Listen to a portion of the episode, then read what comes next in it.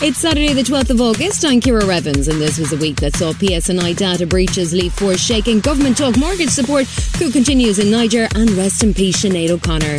Grab a cup or something hot, put up your feet, and get up to speed on the seven biggest stories of the week. This is the Standout 7 from the Smart 7 Ireland edition. It's news, but not the news. In what's been called a monumental data breach, the names, rank and location of every member of Northern Ireland's police force were published online on Tuesday. The data was published in human error by the PSNI in response to a Freedom of Information request and meant that 10,000 staff and officers' details were available on an online spreadsheet for about 3 hours on Tuesday afternoon. The PSNI said the information published does not include home addresses of its members. Assistant Chief Constable Chris Todd said police were working to mitigate any security risks. I absolutely do appreciate those concerns. I've written to all of my colleagues across the whole of the service this evening, explained to them the actions that we're taking, given them information to help them further protect their own personal security and those around them, and we will listen to the concerns of all of our colleagues individually and address any concerns that are raised. Then it went from bad to worse as a second data breach was revealed. This one is down to a theft of a spreadsheet with the names of 200 officers and staff back in July when a laptop, police radio and documents were stolen from a private vehicle. And there are real safety concerns for some staff affected by the breach, as Chairman for the Police Federation for Northern Ireland, Liam Kelly, explains. We have a number of officers who work in more sensitive areas of policing where a veil of secrecy is their shield and protecting them from, clear risk and dealing with, the most dangerous people in our society. With a threat level from dissident Republicans at severe in the north, PSNI Chief Constable Simon Byrne was facing calls for his resignation. I know it's a question that people will be asking. I don't think leadership is about walking away.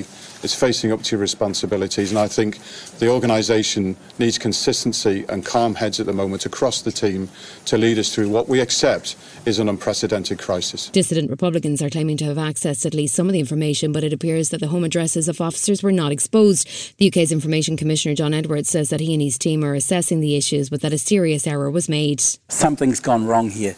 Police Service Northern Ireland has used a third-party platform to upload a document in response to a Freedom of Information request, and I would be expecting to look very closely at the policies and procedures associated with publishing in that way.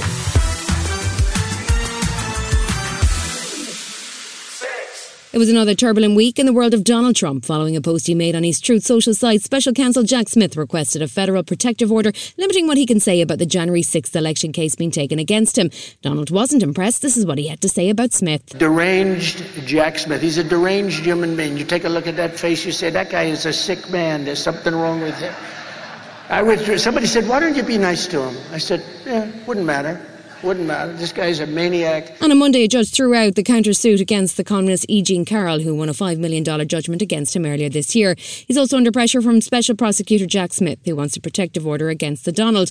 And if that wasn't enough, his rival for the Republican Party presidential nomination, Florida Governor Ron DeSantis, finally put the boot in on NBC about Donald's false election claims. Of course he lost. Okay. Joe Biden's the president. But the issue is, I think, what people in the media and elsewhere, they want to act like somehow this was just like the perfect election. And later on in the week, we heard that a speech warrant had been served on Trump's Twitter account as part of the January 6th pre-trial process. And what's more, an internal Trump campaign memo revealed on Wednesday showed how Donald and his team tried to interfere with the election process in multiple states after it was clear that he had lost the 2020 presidential race. But as usual, Trump doesn't let real life get in the way of a good campaign speech. Here he is playing to his base. So this is all about election interference, but that isn't quite good enough. Crooked Joe now wants the thug prosecutor, this deranged guy, to file a court order taking away my First Amendment rights so that I can't speak.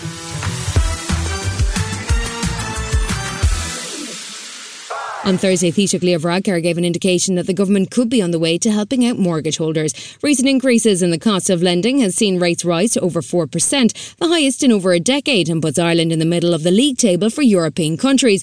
Varadkar says the government is aware that people are struggling, but that any government relief would have to be targeted. The difficulty with an across-the-board mortgage interest relief is that when it was there before, it actually had the effect of increasing house prices and increasing the amount of mortgages people would get from their banks and therefore increasing their debt. So there is a risk in it. Sinn Féin TD Eoin Ó Broin said that for many people affected by the change in rates, the cash impact could be €5,000 a year. He believes that it's vital that targeted relief is made available quickly. Pearse Doherty proposed a number of months ago an immediate introduction of a relief that would cover 30% of the cost of those interest rate hikes, capped at €1,500 to run throughout the course of this year. It's something temporary. It's something to put money back in people's pockets, and at a time when energy prices are high and food prices are high and back to school costs are too much, struggling mortgage holders desperately need some relief, and they need it now.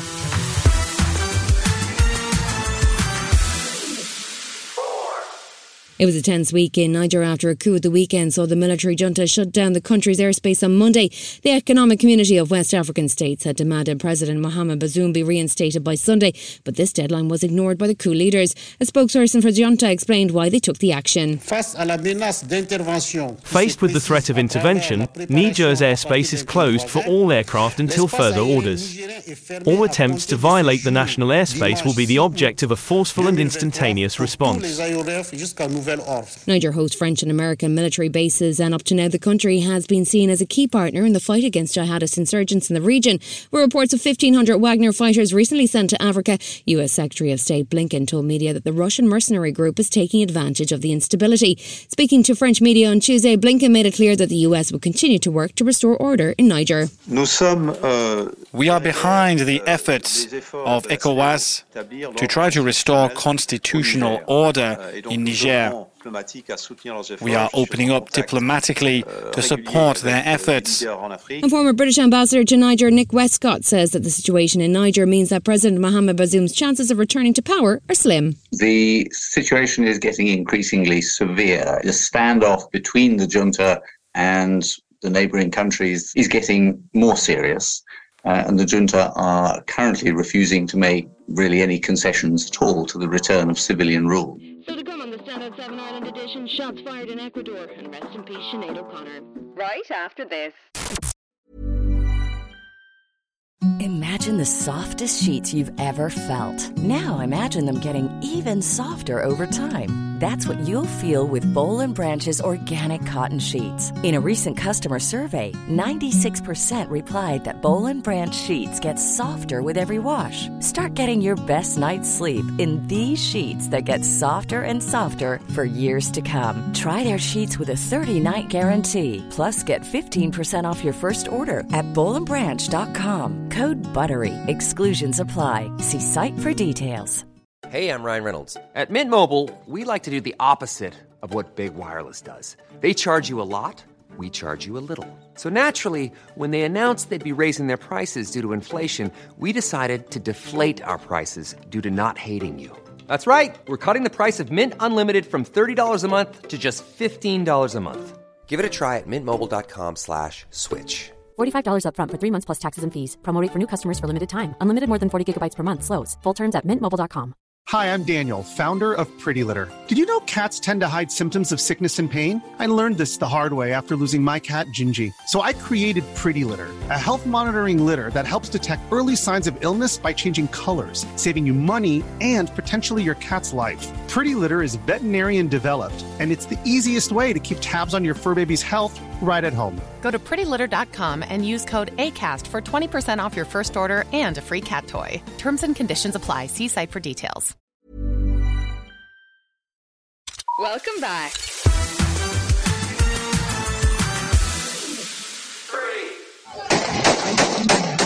That's the shocking sound of presidential candidate Fernando Villavicencio being assassinated in Ecuador. He'd just spoken at a campaign event near the capital, Quito, just days before the election is due to take place.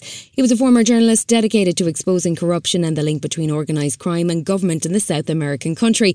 The election will still take place, according to President Guillermo Lasso, who had declared a national state of emergency and asked the military to patrol polling stations.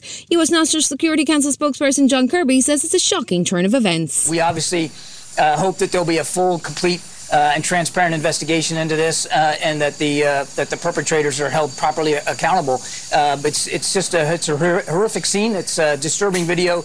And obviously it's not what anybody would want for the people of Ecuador or, quite frankly, Ecuador's democracy.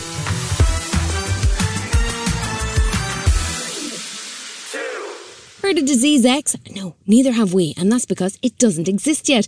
Disease X is the name of the next potential virus that could send us into a worldwide COVID-style crisis, and UK scientists are preparing before it gets a chance to strike. The work has been carried out at Porton Down, the government's high-security lab in Wiltshire, where they've drawn up a threat list of animal viruses that could infect humans and spread rapidly around the world. Head of UK Health Security Agency Jenny Harries said that they're building on the work done during the recent pandemic. The laboratories here, it's 2,800 square metres of investment through the Vaccine Task Force, through the UK government during COVID.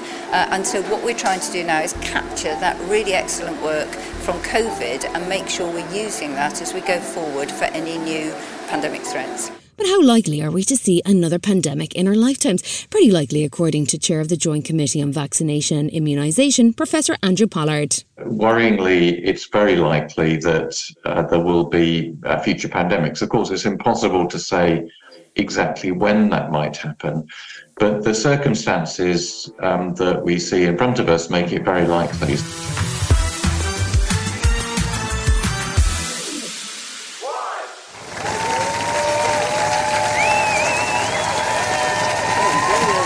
Sinead O'Connor's final standing ovation took place on Tuesday morning. Thousands of people lined the Strand Road in the county Wicklow town of Bray to pay their last respects as the singer's funeral cortege slowly passed the seafront before heading to a private burial service.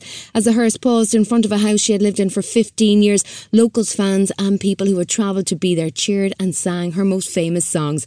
Irish musician Liam O'Mwainley was amongst the crowd. She shook the foundations of many aspects of what we call society. You know, she shook the foundations of that and made people look again. The singer's life was celebrated in a private ceremony on Tuesday morning, which was attended by President Higgins and the Taoiseach, as well as her family and close friends. Muslim funeral prayers were led by Dr. Umar al-Qadri, chief imam at the Islamic Centre for Ireland. Her fans were clear on why they turned out in such numbers to mark the iconic Irish singer's last journey. It's a moment in history, and Sinead was such a powerful Irish woman, and she stood for people who were minorities and were kind of the underdogs.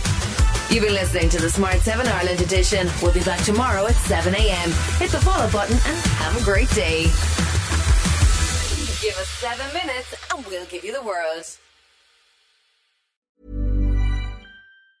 Hey, it's Danny Pellegrino from Everything Iconic. Ready to upgrade your style game without blowing your budget? Check out Quince. They've got all the good stuff, shirts and polos, activewear and fine leather goods, all at 50 to 80% less than other high-end brands. And the best part? They're all about safe, ethical, and responsible manufacturing. Get that luxury vibe without the luxury price tag. Hit up quince.com/upgrade for free shipping and 365-day returns on your next order. That's quince.com/upgrade. Hi, this is Ciara from the Smart 7 Ireland edition. Just to let you know, we're pausing this podcast from Friday the 25th of August, but you can still get up to speed in just 7 minutes if you search the Smart 7 and catch up with our UK edition. Thanks for listening.